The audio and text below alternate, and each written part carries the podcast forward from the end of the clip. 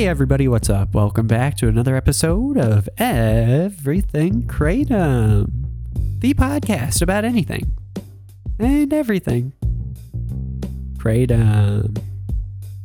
Great to have you with us on this Wednesday morning. Hoping all is well with you out there today. Got a stuffy nose today, of course. and um, but but in addition to that, today is a tough day for me. Um, this is my brother's birthday, and for those of you who don't know, I lost my brother a couple of years ago, and um, he was part of the opioid crisis, but he actually ended up taking his own life. So um, it wasn't an overdose that that ultimately took him. Um, it's a tough day to to to face.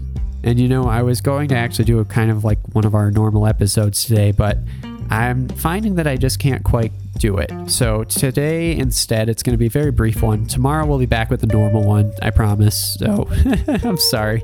But today is just going to be a quick shout out to my brother. I'm going to read you a very brief, short poem that I wrote for him about a month or so after I found out that he had died. And um, so I'm sorry this isn't a Kratom related episode, really but uh, we'll be back tomorrow with a kratom related one.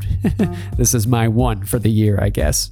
And um, this is this is about that strange thought that I have often, how I'm the younger brother, but how is it possible that I'm actually going to be the same age as he was for the first time ever? Because that just isn't supposed to be a thing.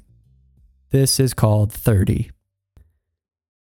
And now time morphs from an interest to the enemy as I fear your birthday fast approaching in two months.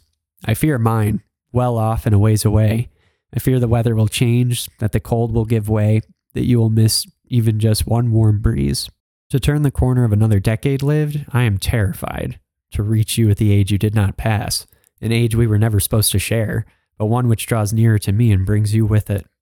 As I approach this pillar, withstanding the crashing waves of a foggy ocean, gathering speed as it draws close.